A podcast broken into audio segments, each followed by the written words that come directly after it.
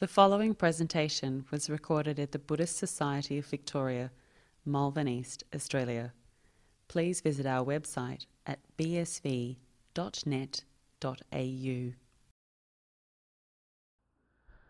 Okay, everyone, so let's um, start again.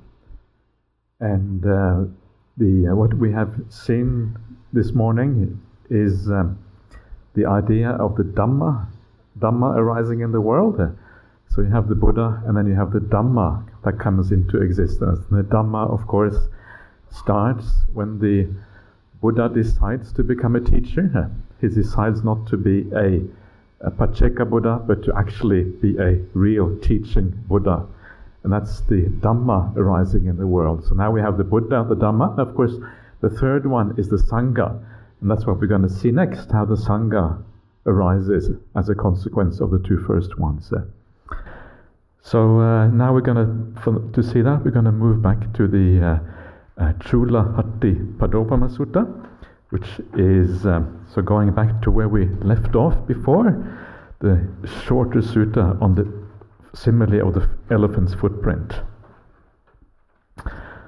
Uh, so we are, there's a little one mark in the text, we're starting after that little one mark on page three here. Mm. Mm. Okay, so we're going to start there. So uh,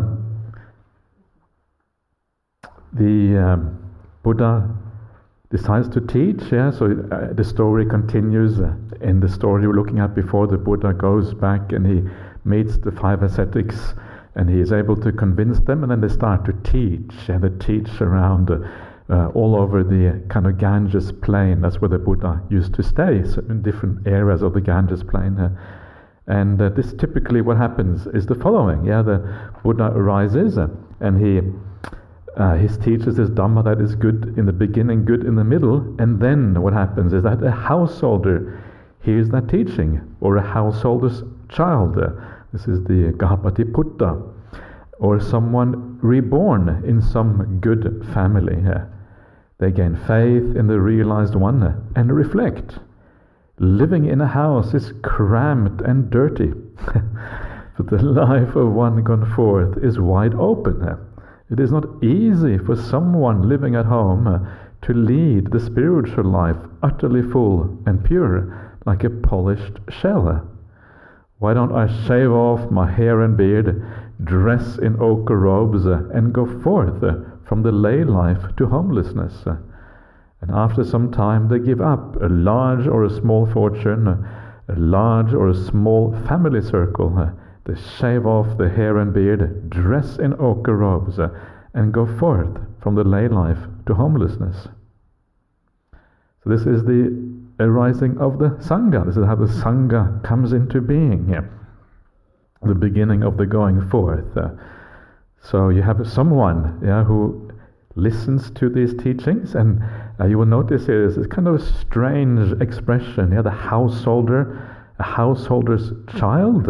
Yeah, and uh, then someone reborn in some family. What, exactly is this about? And the idea here is that the householders in ancient India, the Gahapatis, maybe it's still the same now. I don't know. I don't know that much about India, but in in these days, the householder is like the establishment. Uh, of the society. Yeah, they have a house, and in that house they have the whole large family. Yeah, with children and grandchildren, and maybe it's a large family. And then you have all the workers who work for them, and maybe they have some fields that they plow to kind of make a living or whatever. So it's like a large unit. Uh, and this is the establishment in society. These are the people who have a good life, who are educated, who have all of these kind of things. Uh, these are the householders. They are owners of houses. Uh, and uh, so, because of that, this is why it is said, right? Because if they go forth, uh, like I mentioned before, it's worthwhile, even if you are wealthy or famous, it's worthwhile going forth.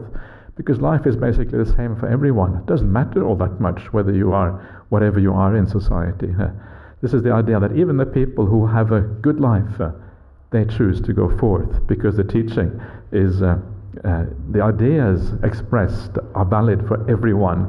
That's kind of the point. So the householder's child doesn't mean a small child, it doesn't mean someone who is the son or a daughter of a householder. Probably means like a grown child, right? Because uh, the householder is getting old, so he can't go forth anymore. Too old to go forth. Okay, my children, you go forth. Uh, something like that. Uh. And then you have the last one, someone reborn in some family. I'm not sure if good family, but family. It means anyone else too can go forth. Yeah, that doesn't matter what your status is in society. Even if you are very low status, of course you can go forth uh, as a Buddhist monastic. Uh, there is no discrimination in that sense in the sangha which is good. Uh, yeah, they, sometimes you hear these ideas that the Buddha abolished the caste system or he was anti-caste system. But I don't think that's quite right. He didn't really, the Buddha didn't have many political opinions. The Buddha was not someone who tried to reform society. Yeah, the Buddha kind of accepted society the way it was. So it was only within the Sangha that there was no caste. Within the Sangha, everyone was the same. But it, he wasn't really a social reformer in that sense. So, um, but it, within the Sangha, there was no kind of social hierarchy here. So you listen to the Buddha and you gain faith. Yeah, you hear these teachings, you think, wow, this is really powerful stuff. Yeah, if you are ready to hear the Dhamma, if you have maybe some good karma from a past life, Sometimes people talk about developing the paramis from the past. Uh, the Buddhas don't, the suttas don't talk about that, but it's this idea is the same. You have developed some good qualities that enable you to um, gain faith in that Dhamma. Yeah? Many people won't be able to do that because they haven't got the background. Uh, but if you have developed those good qualities, then uh, yeah, you are ready to hear it. Uh. so. Um, yeah, you gain faith in the Dhamma. I was just going to say, you notice as soon as I came in, in here, that noise stopped now it's about to start again. Oh, don't start now. That's kind of how you gain faith in the Dhamma. Sometimes it just accident happens by accident, and people think, "Wow, that's really, that's really powerful." Get these things wrong, yeah. You gain faith in the Buddha, yeah. And then when you gain faith, because you understand the idea of the Dhamma, how it works. The Dhamma works by seclusion. The Dhamma works by leaving society behind. You understand that life living in a house is cramped and dirty. The the uh, cramped means it's confined. Yeah, sambadha is the Pali word. Sambadha means like it's a sense of being confined. There's people around you. The house is crowded. Yeah, especially in those days, the house was probably you know you had lots of children and there was lots of things happening and very busy. And when things are close to you, it's hard to get that mental space where you be, whereby you kind of stand apart and you feel you can really calm down and leave the life behind. When it's always around you, uh, it's hard to do that. Uh. So, for that reason, Buddhism has always been about leaving that home life, leaving that environment where you have all your attachments around you. You have no chance of giving up those attachments when you're always reminded of all the people and everything in your life. Uh. So, you need to stand back a little bit. Uh. it was very, I thought it was quite interesting. I had a um, my father passed away a couple of years ago now, and I, it was kind of interesting to see.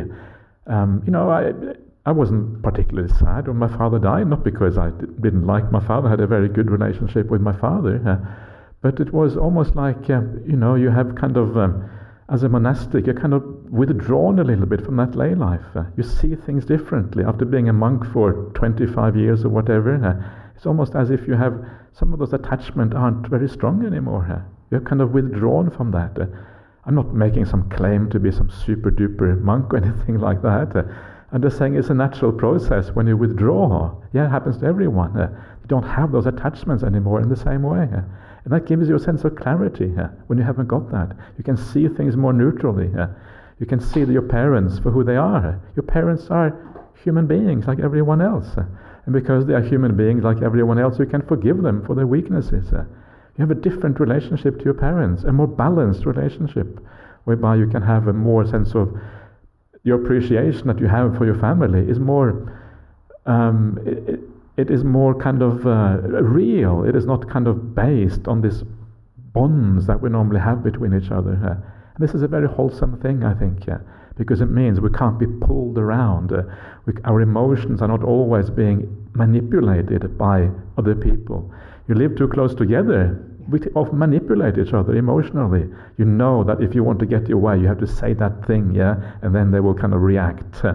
And sometimes we don't do it deliberately. It's almost like just a natural consequence. We just do it almost automatically. Yeah, we kind of this uh, manipulation going on of people, uh, especially within families, but also in society in general. We do that. Uh. So you withdraw. And when my father died, I it's not because I'm a very advanced monk or anything like that. Uh, it's just that that withdrawing helps you to gain that neutrality. You withdraw from the cramped conditions, uh, the confined conditions of household life. And I must admit, I think I'm a bit attached to living in a kuti. Yeah, living in a kuti by myself. I think I, I, think I have a bit of attachment. I think if you were to drag me out of the kuti, I would be kicking and screaming. I would not be not be happy at all. because it's, it's wonderful to live by yourself, yeah, away from any habitation, away from other people. All you have is kangaroos jumping around, and kangaroos are they're kind of innocent compared to people. you, know? you have a few ticks, of course, which is the kind of the downside, but uh, it's wonderful to live like that. Uh, and sometimes I go into the city, I go into Perth, and uh, certain areas of Perth, the real estate is very expensive. Uh, so they have small plots of land, but they have these big mansions on these small plots of land. Uh, and I think, I don't want to live like that. Small, the one mansion is got one meter away from the next one uh, because the land is so expensive. Uh, but they're really, really big houses. Uh, and then I think, what would I rather live in? A big house like that? Uh, or in a tiny kuti? I'll take the tiny kuti any time before that big mansion. Who wants a big mansion? Just sort of, you have to look after it. Yeah, you have to clean it, uh, and even if you have like domestic helpers to help you, you have to look after those domestic helpers. Uh, there's endless headaches. Uh, my kuti is seven square meters. Uh, yeah, that's my kuti in a monastery. It takes two and a half minutes to clean. Uh, yeah, okay, two two minutes and thirty-five seconds. Okay. it's so it's so nice and so easy to deal with. Uh, yeah, and uh, right now, before I came here, I was in the process of throwing out a few things because I realized I had a few, things too many. So you chuck a few things out, you have even less than you had before. Uh, and it's such a wonderful way to live. Uh. You want to become monastic? Yeah. I'm selling selling monasticism here. See what you do. So uh, it's really it's a very I don't know. I think it's the, the best way. It's a really good way to live, actually. Yeah. So, what do, what do you think, yeah, Ajahn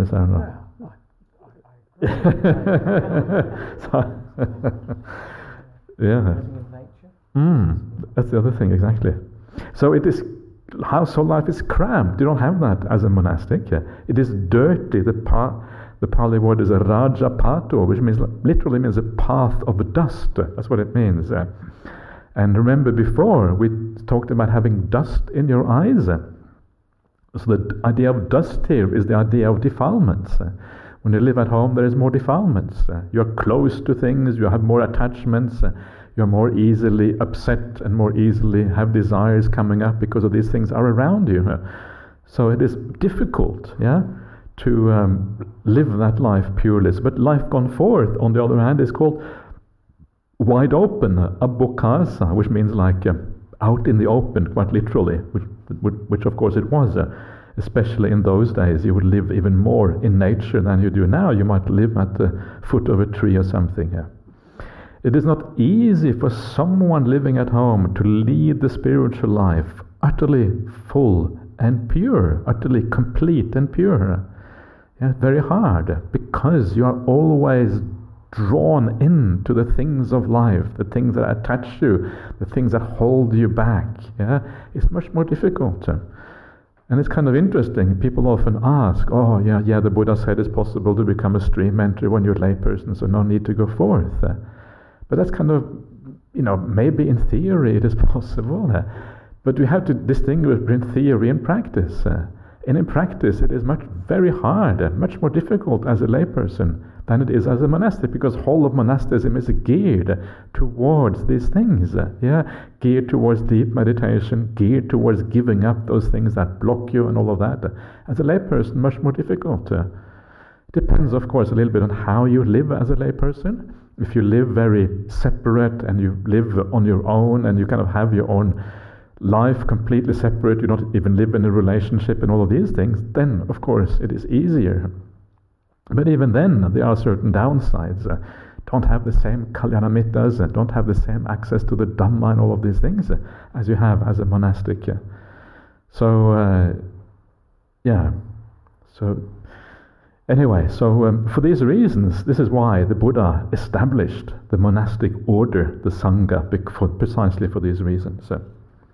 So that is where you can live it utterly pure. Yeah, in lay life, there's one of the interesting things about you, you hear from lay people as a monastic. People always ask about this, these um, problems they have. How do you resolve this? Yeah, in when I go to work, how can I kind of get by without lying? How can I always tell the truth? How can I not cheat a little bit? You know, all of these things. These are the dilemmas of lay life. Uh, it's often very hard to live 100% purely as a layperson because society is such that sometimes you kind of you have to take shortcuts and you cannot really do things 100% always. Uh. But of course, as a monastic, you can. This is the wonderful thing here. As a monasticism, there is nothing to force you to not be 100% honest uh, because this life doesn't have those. Uh, kind of dilemmas uh, whereby you have to choose one or the other. So it's far more difficult as a layperson to live with that kind of purity. Uh. So you go forth, uh, you get it, uh, like a pol- you become like a polished shell. Why don't I shave off my hair and beard, dress in the ochre robes, and go forth from lay life to homelessness? and after some time, they give up a large or a small fortune yeah, you give up. I think the Pali word is bhoga khandha, and bhoga literally means everything you own. It doesn't just mean money. It means everything, right? Uh, everything you own, you give it up. And uh, so this shows you the idea of renunciation, what that means in the suttas. It means giving up ownership of things, uh, not having stuff anymore. Yeah, the less stuff you have, uh, the closer you are to this early Buddhist ideal. Uh. And even in the present day, sometimes you find monks who just have a shoulder bag. They leave the monastery with all their belongings in one little shoulder bag, and they kind of walk off and never see them again. That's kind of cool. I don't know. I really, I really um, find that very inspiring when you see monastics who live that way. You leave a large and a small family circle. You leave your family behind, and you walk off. And um, doesn't mean you never see your family again. Of course, you, you can. It just means that you don't live with them in the way you used to. And then uh, you shave off your hair and beard, dress in the ochre robes, and you go forth uh, from lay life into homelessness. So this is how the Sangha comes into existence, right? Uh, and this is why the Sangha comes into existence, because it is like the ideal way of practicing here. Of course, it doesn't always work like that. Yeah, whether the, your life as a monastic is going to be good or not depends on a lot of factors. Uh, and it's not just something you can do. Uh, sometimes you need to try it out for a while, see if it works for you, and all of these kind of things. Uh, it is, uh, but um, if it works for you, if you're ready for it, then it is the ideal way of practicing the Dhamma. So, what is it that these people hear from the Buddha? Why is it that they go forth? Yeah, remember here what I'm saying at the beginning that this whole gradual training here is really just an expansion of the Noble Eightfold Path. Yeah, it is a Noble Eightfold Path kind of pulled apart and all the little details put into it. So, what is it? And of course, what that person hears, the reason why they decide to go forth, is because of the very first factor of the Noble Eightfold Path. It is right view that they gain. Yeah, they listen to the Buddha and say, "Oh, that's true. Jeepers, you're right. I, I sort of knew this, but uh, wow, this, is." And it's like awakening the inherent wisdom in each one of us. Uh, yeah, when we hear these teachings, when there's something that recognizes the truth in these things. Uh, and this is why we gain faith and confidence. Uh, you know, the idea of a teacher is very often to awaken the wisdom that we already have inside. Uh, Yeah, it's already, we are able to recognize these things, but not fully comprehend it. Uh, and then we move towards it. Uh, it is not like the teacher teaches you because you are completely ignorant. It's already latent there. Uh, otherwise, if it wasn't latent, you wouldn't be able to grasp the truth of these things. So it is right view that the Buddha teaches us. That's why you decide to go forth. That's why you decide to become a Buddhist. Yeah? So, what exactly is that right view? And I want to talk a little bit about that because this is really uh, kind of super significant. If you want to supercharge your path, uh, if you want to add the turbo on that uh, path, uh, yeah, you need to have some, you need to understand the idea of right view. People already asked about this yesterday, about right understanding, uh, but now I would like to look a little bit more at that. Uh. and to do that, I'm going to go back again to the suttas later on, so you can move on to page 11 in these uh, uh, in these pages here, and we're going to look a little bit at this idea of right view. So. Um, I hope you don't expect anything very happy. I hope you expect some really depressing stuff because uh, this is the Dhamma for you. Yeah, it's pretty kind of it's in your face.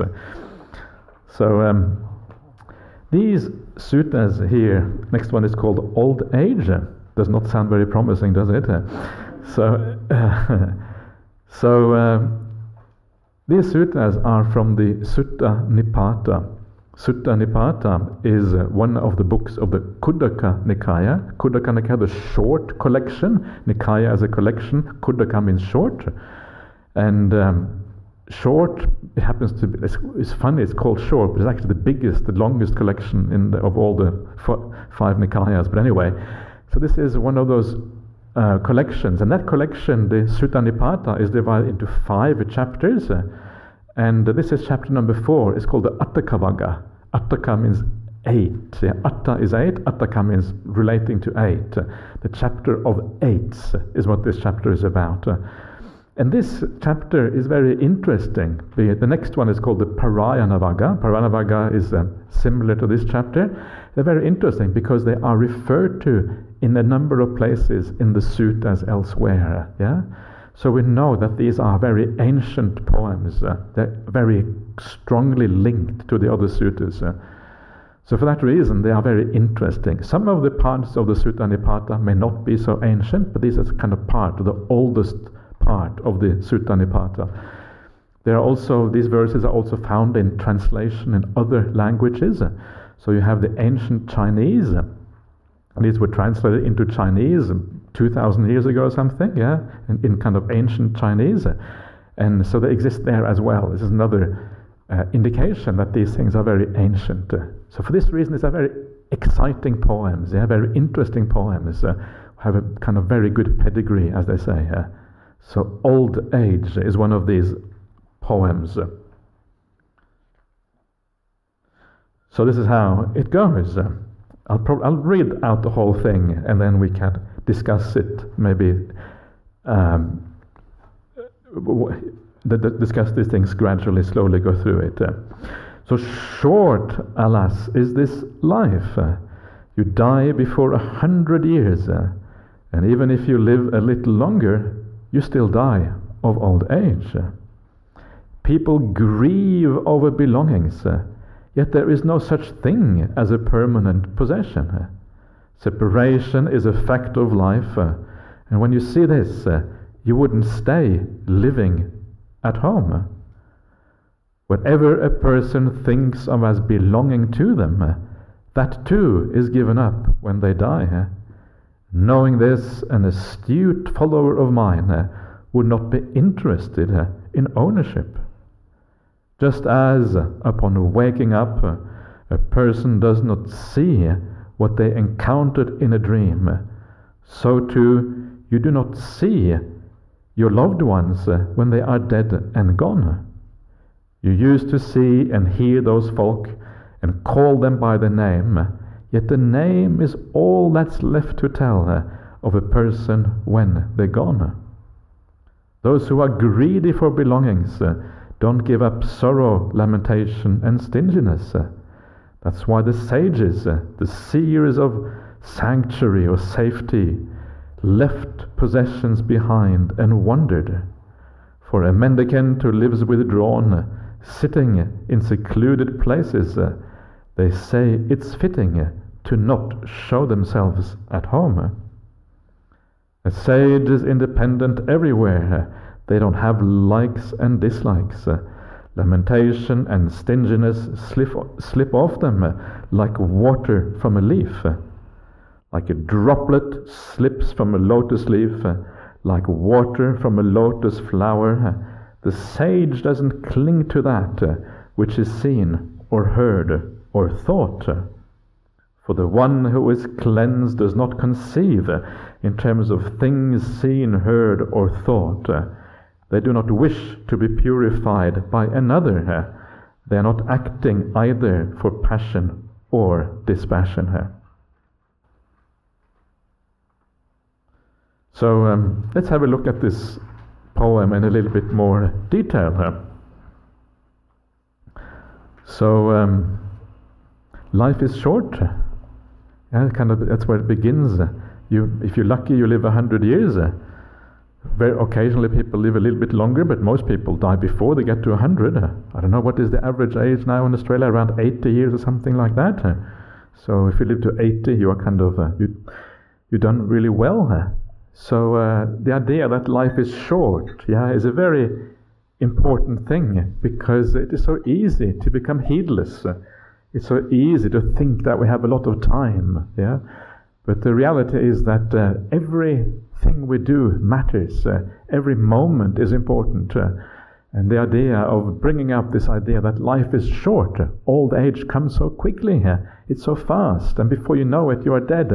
and you had the opportunity, but you didn't take it. You don't want to regret things when you die. You want to be satisfied that you have done your best. Yeah? And this is one of those important recollections of the Buddha. There is the a well-known sutta where the Buddha talks about the five kind of themes of recollection that we should have. And those five themes are I am subject to sickness, yeah, illness, I haven't gone beyond illness. I'm subject to old age, haven't gone beyond old age. I'm subject to death, uh, having gone beyond all death, having gone beyond death. Uh. All the things that are dear and pleasing to me, uh, I must become separated from them. They must become otherwise. And the last one is I'm the heir of my actions, my karma. Yeah, those are the five things to remember. So these are important reflections. Yeah, old age comes fast, and when you think about old age, death also, of course, is very, very closely related to that. Death is the most powerful of all reflections, but old age leads in the same direction. Things happen so fast. We can die at any time. Yeah, the idea of dying at any time is very powerful. You just don't know. I, I don't know about you, but I sometimes you look at this body and you kind of look at some kind of chart that shows you this body, and it's so complicated. There's blood vessels going everywhere, there's kind of nervous systems going everywhere, and everything seems so incredibly fragile. When I look at that, I think, whoa, surely I can die at any time looking at that. Uh, you had tiny little thing kind of blocking the artery, and bang, you had it. Uh, so, I don't know, uh, to me, this, this body looks incredibly fragile when I see it. Uh, not only is the body fragile, but the world outside is so uncertain. There's crazy drivers. I going for walks sometimes, and you see kind of these maniac drivers driving driving around occasionally, and uh, you you know that you're not in charge of your own life. You know it is so uncertain. Yeah, it is really kind of uh, unreliable. And these kind of reflections are very powerful because they remind you that now is your opportunity. here. Now is your chance. Uh, you don't have time to say a bad word. Uh, you don't have time to say a bad thought uh, because you don't know what's going to happen next. Every opportunity matters. So this is like driving home the reality of that life. And uh, I think most people, they are kind of surprised when they suddenly are old. They are surprised when they suddenly die. Oh, it wasn't supposed to happen. Not yet. I'm not finished yet. I haven't said my goodbyes or whatever. Say your goodbyes now. Every moment You should have said your goodbyes. You should never feel that you're not ready to die. Now you have to be ready to die. If you're not ready now, you will not be ready when it actually happens. There's only one time to be ready, that's now. So, this is when you think like that, then you start to change your attitude to life. You look at things in a different way. Yeah, you start to reprioritize. Uh, things look different. Uh, how do you reprioritize? Well, it means that your attitude to things uh, are different. You don't have to do things very differently, but you change your attitude to the things of life.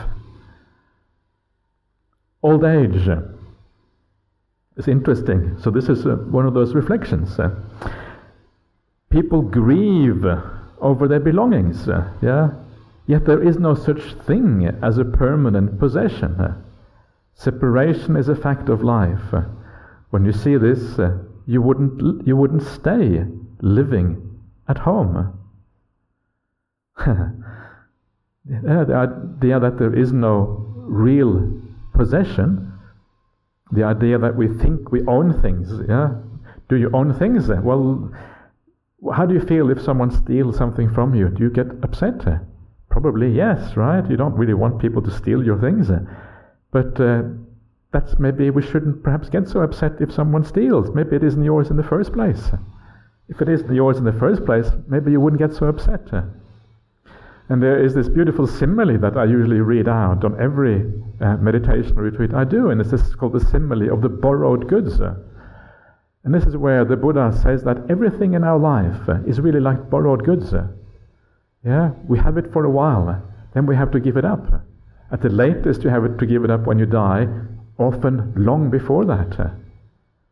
It's a powerful way of thinking about things. And the simile is something like, like follows. The simile is like this uh, there's a man who has borrowed wealth. So he drives around in a big carriage uh, and he has all this fancy jewelry or whatever, yeah, and he kind of gets, you know, maybe he gets a bit of an ego boost because now he's really important uh, because he has all of these things. Uh. And then after driving around in the city, and people say, "Oh, look at that wealthy person! Yeah, wow, they're enjoying the enjoying all this wealth."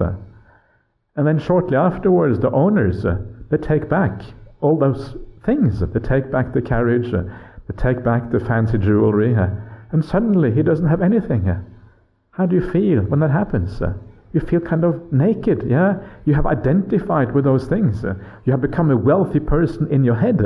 And the psychology, once you feel, once you become a wealthy person, you feel a bit apart from rest of society.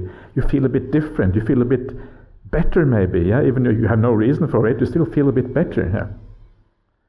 And then they take it all away, and you feel naked. It was a very interesting piece of research that was done in New York City uh, many years ago. There was a research done with people's how they drive their cars, uh, depending on what kind of car you have. Uh.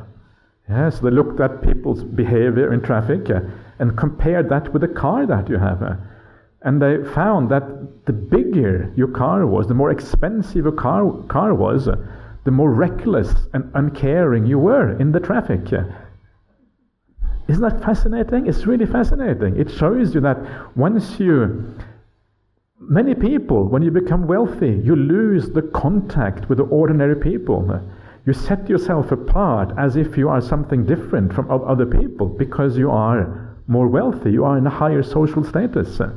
It's like you lose con contact with the ordinary people of the world.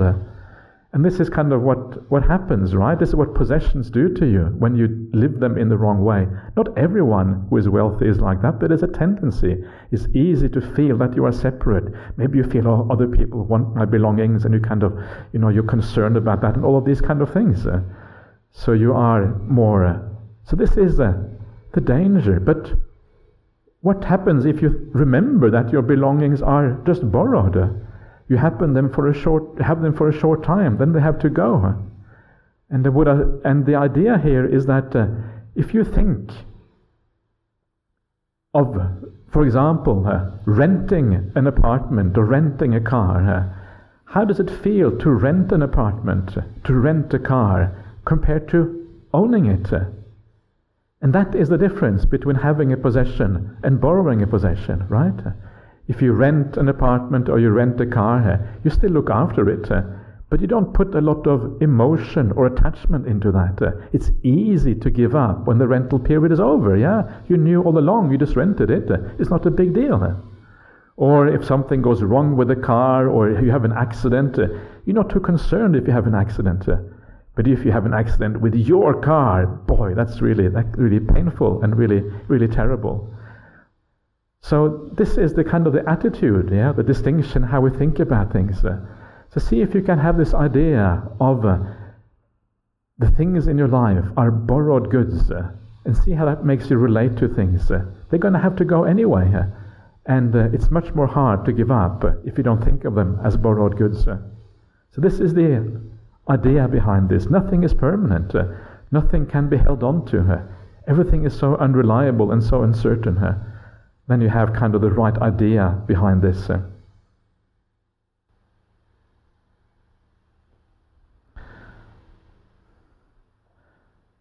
Separation is a fact of life. When you see this, you would not stay living at home. Yeah, the, um, if you see that you have to give up all your possessions anyway, might as well do it now. Yeah, give it all up. You become a become a monastic. Bang, you are. That's kind of the idea behind this. Yeah, that whether you give it up when you die or you give it up now, not that such, not not a big difference. Yeah, basically the same kind of thing going on.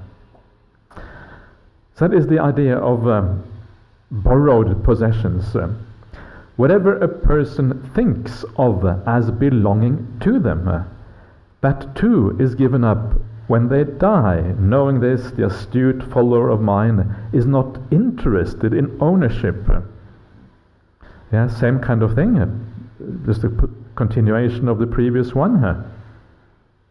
Ownership is kind of irrelevant. Uh. There is a beautiful story, a beautiful um, little verse or sutta in the um, Nikaya. This is in the Devata Samyutta, one of the, uh, I think it's in the Devata Samyutta, and that is the simile of the burning house. Yeah, the simile of the burning house is that if the house is burning down, it is the pot that is rescued that is valuable. Everything else is kind of irrelevant. The pot that you rescue out of the house, that's the one you can use. Everything else is burnt up and melts and is no longer useless. And then, in, in, the same way, the Buddha says, when you, of the wealth that you accumulate in this life, the wealth that is rescued, that's the wealth you give away. Yeah, because you can use that karma that you make by doing acts of kindness, you bring that with you into the future. The rest is burned and destroyed in this life. You cannot take it with you. So, giving, being generous, is like uh, using your possessions in a way that you can take it with you into the future, even after you die. It's a nice way of thinking about it. Uh, yeah, the pot that do take out of the house, that's the one that is valuable. Uh.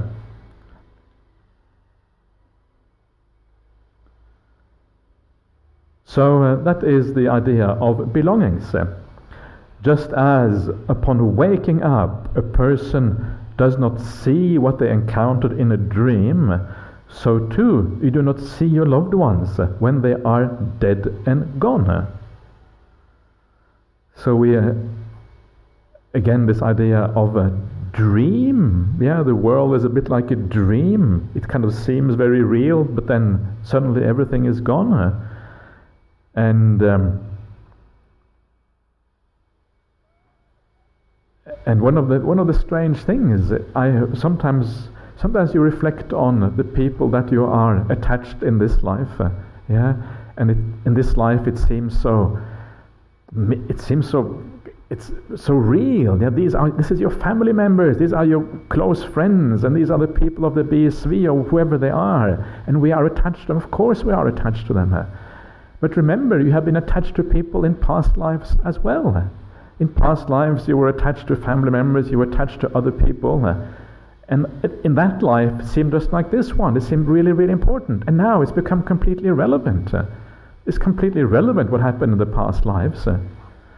So it's kind of useful to think like that. Now it's completely gone. That attachment is no longer there. Now you're attached to new things. In your next life, this life will be irrelevant. The attachments that you have now seem irrelevant. You will be attached to something else in your next life. There will be some other person that you don't even know about in this life. And so you start to see this kind of progression. We attach to one thing, then we are forced to let it go.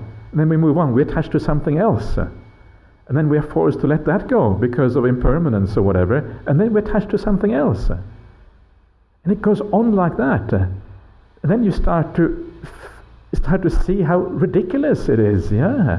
Why am I even attached in this life when there is this progression? On, in the future, I will just move on to some other thing that I attach to instead. The whole idea of attachment starts to seem so hollow, so empty. There's nothing really there. You always have to move on from one thing to the next one. It's like uh, And the problem, of course, is this kind of attachment is just like this inner thing that we have to do. It is not that the external things really matter. It is the inner psychology that makes us attached to things in the world. And so we always go out and go out and reattach again and again and again. But the object is kind of irrelevant. We let go of one object, we hold on to something else.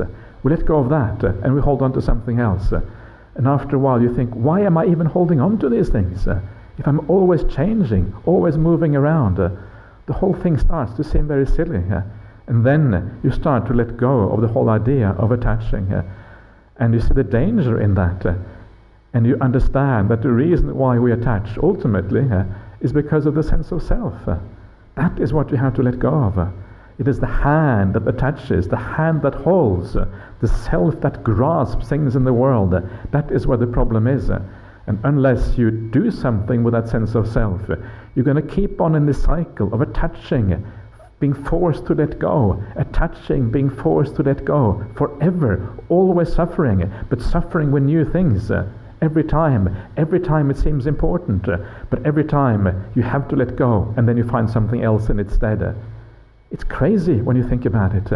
This going around and around and around, making the same mistake time and again. This is what the Buddha is pointing to here.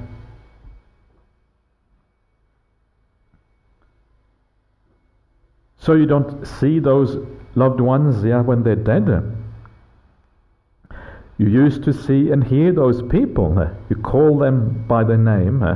Yet the name is all that is left to tell of a person uh, when they are gone. Uh. Those who are greedy for belongings uh, don't give up sorrow, lamentation, and stinginess. That's why the sages, the seers of sanctuary or safety, left possessions behind and wandered. Yeah, we often say that when the Buddha talks about the world, he sees the world in exactly the opposite way of everyone else. What the world says is happiness, the Aryas say is suffering. What the world says is suffering, the Aryas say is happiness. It's almost as if we have got it completely the wrong way around. yeah? And this is one of those statements right there. We are greedy for belongings. We want all of those belongings. But actually, all those belongings, that is what gives rise to the sorrow, lamentation, and stinginess. We hold on to those things, and then they have to go. Yeah? We want the things in the world. We are searching for things that are inherently suffering, inherently problematic. We've got things the, the wrong way around. But when you let go of those things, uh, when you are free of those things, you can find a far more satisfying sense of contentment and happiness within. Uh, that is why the sages uh, they see the sanctuary elsewhere in samadhi, in insight, in the spiritual path. You leave all that suffering behind, all those possessions behind, and you wander in the world instead.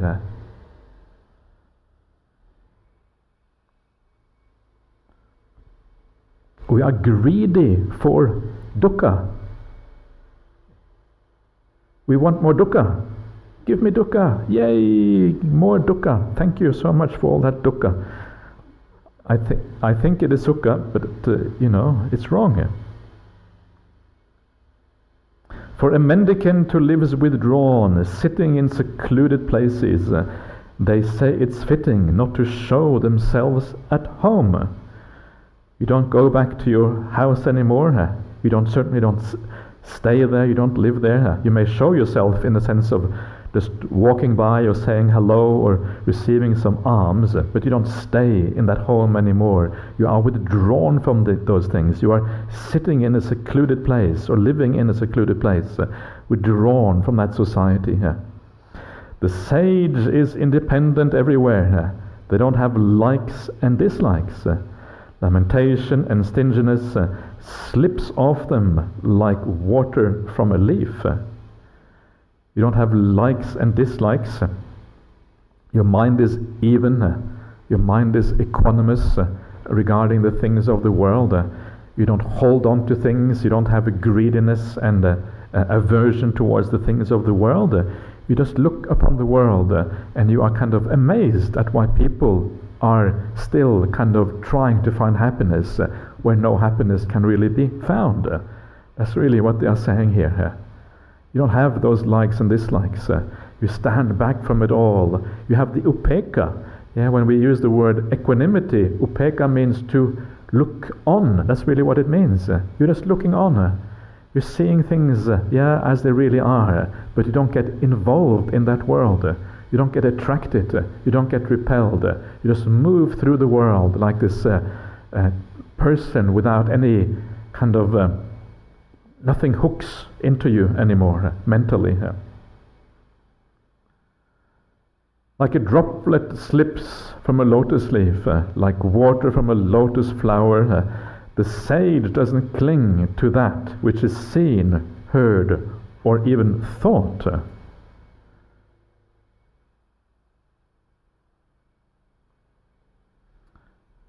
For the one who is cleansed does not conceive in terms of things seen, heard, or thought. They do not wish to be purified by another.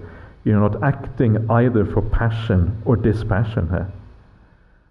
The cleansed does not conceive. The Pali word conceiving, manyati, is, uh, I think it's manyati, I'm not sure, I haven't looked it up, the Pali, but uh, uh, it has this idea that we add things to the world, things that are not really there. Yeah, we add things like a sense of mine, a sense of me, a sense of ownership. Uh, we add the craving, we add the views, uh, we add the sense of permanence, we add the sense of happiness. Uh, but none of these things are actually inherent to these things. Uh, yeah, this is a manyati, it's the wrong way of understanding the world. Uh, and um, so so you do not conceive of any of these things anymore. You don't think of them in those terms of mine and me, and uh, you don't have views about them. You see them in the right way. So what we are talking about here, we at the very end here of this uh, poem, we're coming to the the idea of the noble ones, the Aryas, uh, yeah, who do not misconceive anything. Uh, there is no I and me and mine relating to anything in the world. This is what this is about. And because there is no I and me and mine in terms of anything in the world, they do not wish to be purified by another because they already have insight into the nature of reality. They don't need anyone else. You don't need anyone else to point out the path. You have already come to the point where you understand what is going on. So a stream enterer, someone who has seen the Dhamma, doesn't need anyone to help them, to show them what to do, because they have internalized the teachings. Yeah? You don't want to be purified by another. You are not acting either for passion or dispassion. This means that you are no longer trying either to be passionate nor are you trying to be dispassionate. Yeah, because you have already gone beyond all of that. If you are a noble one, uh, you don't need to try to be dispassionate. You have always already achieved that dispassion through your uh, practicing the path. Uh, so you're no longer trying any of these things. Uh, instead, you're just living in equanimity and in peace and in calm in the world uh, without any of these things. So this is the idea of old age. yeah, it's a bit more than old age. That's kind of what this poem is about. Uh. And uh, so this is what the Buddha means by right view. Yeah, this is kind of right view in the world. Uh, and uh, a lot in that poem, it seem, they can seem quite fancy. And very often the reason why it can seem fancy is because uh, it is written uh, in a language that it's actually difficult to kind of express it in English in a way which is equivalent to the Pali. Yeah, this is the Pali is very succinct. The Pali has certain technical terms we don't really have in English in the same way. So in English it sounds very complicated. In a Pali it's actually much simpler than this. Uh, so don't be um, confused by some of the complexities here. Uh, the main thing in this verse, the thing which really matters, uh, is the idea of old age. Yeah, that is really the important thing here. Old age and death, uh, these things coming together. Uh, the fact that ultimately we cannot hold on to anything in this world. Uh, and because we cannot hold on to anything, uh, we might as well let go now. Uh. now is the time to let go. Uh. And the way to do that, the way to let go, is not by an act of will. I'm going to let go. That is not the right way of doing it. the way to let go is to reflect on these things to remind yourself that old age is just around the corner. Death could be just a matter of walking out the door, and that could be it. Yeah, losing your possessions, losing the thing you have, can happen so fast. It is that sort of reminder. And every time you remember that, you become a little bit wiser. It sinks in at a deeper level.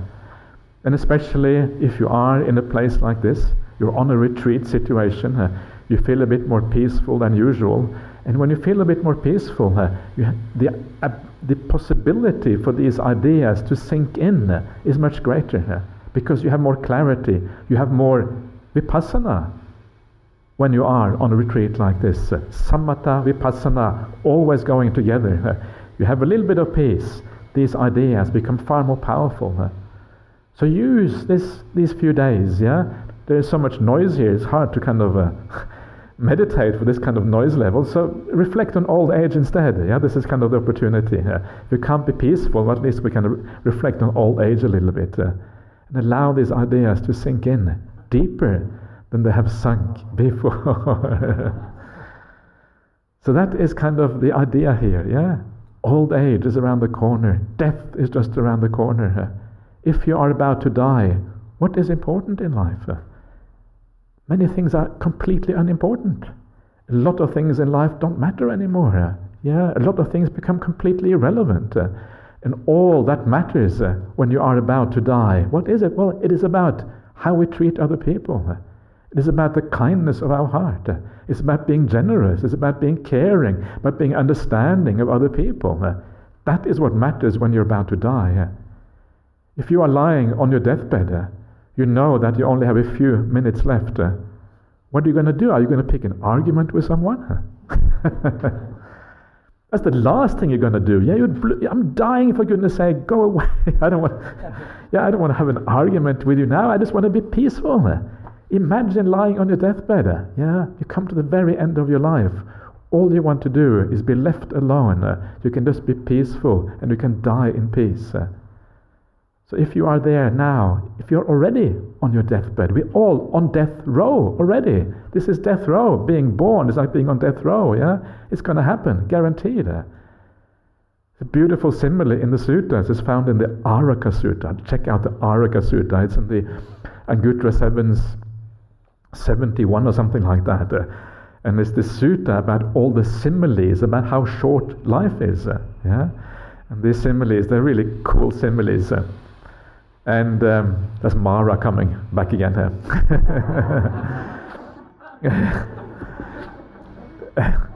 and this short simile, one of them is like life is so short.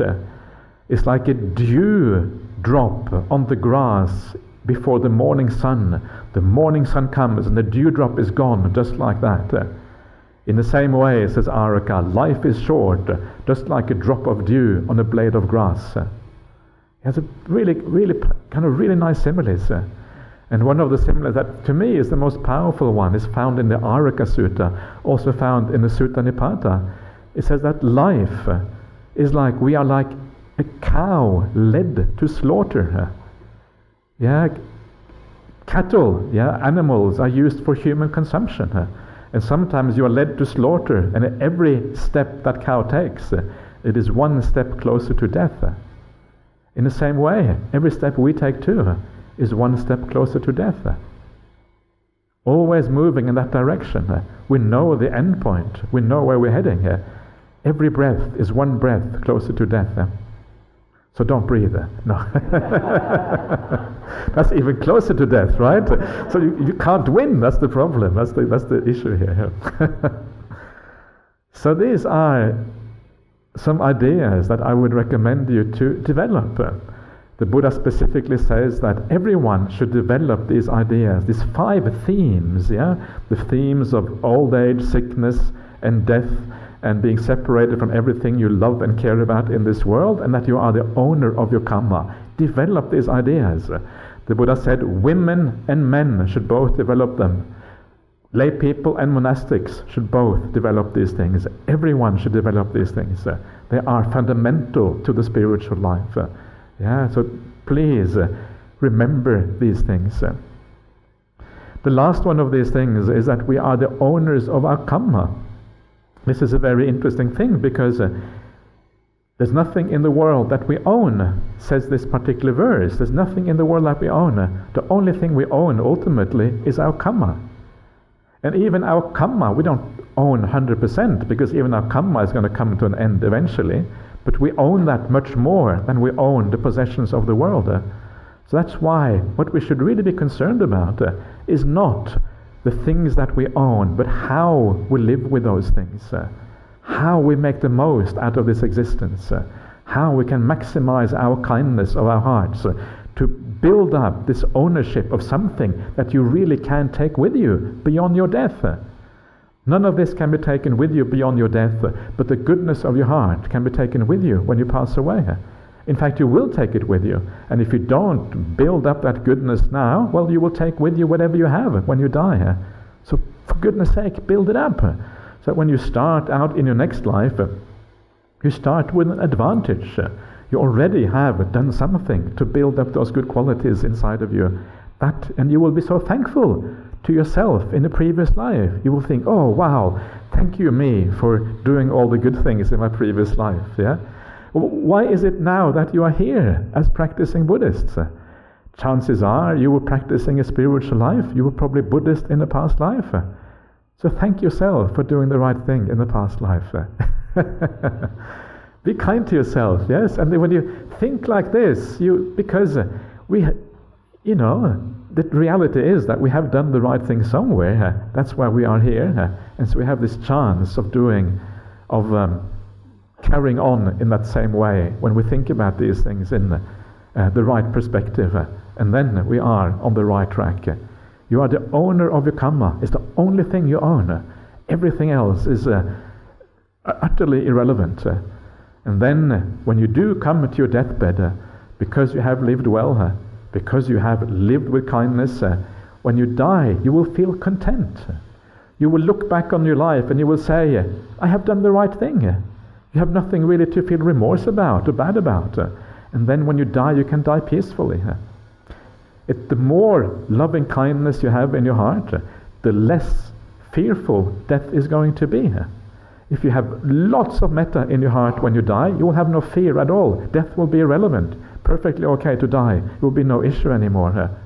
So make your death a peaceful one by building up the qualities now, taking that with you into the future as you die. Give yourself a gift. Yeah?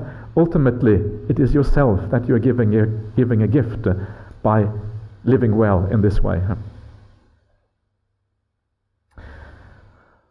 Okay, time is up. So uh, let's uh, let's continue. Have a uh, nice afternoon. Have a nice cup of tea or whatever, and then we'll see you back again at 3:30, uh, 6:30 uh, this evening here. Let's pay respect to the Buddha Dhamma Sangha.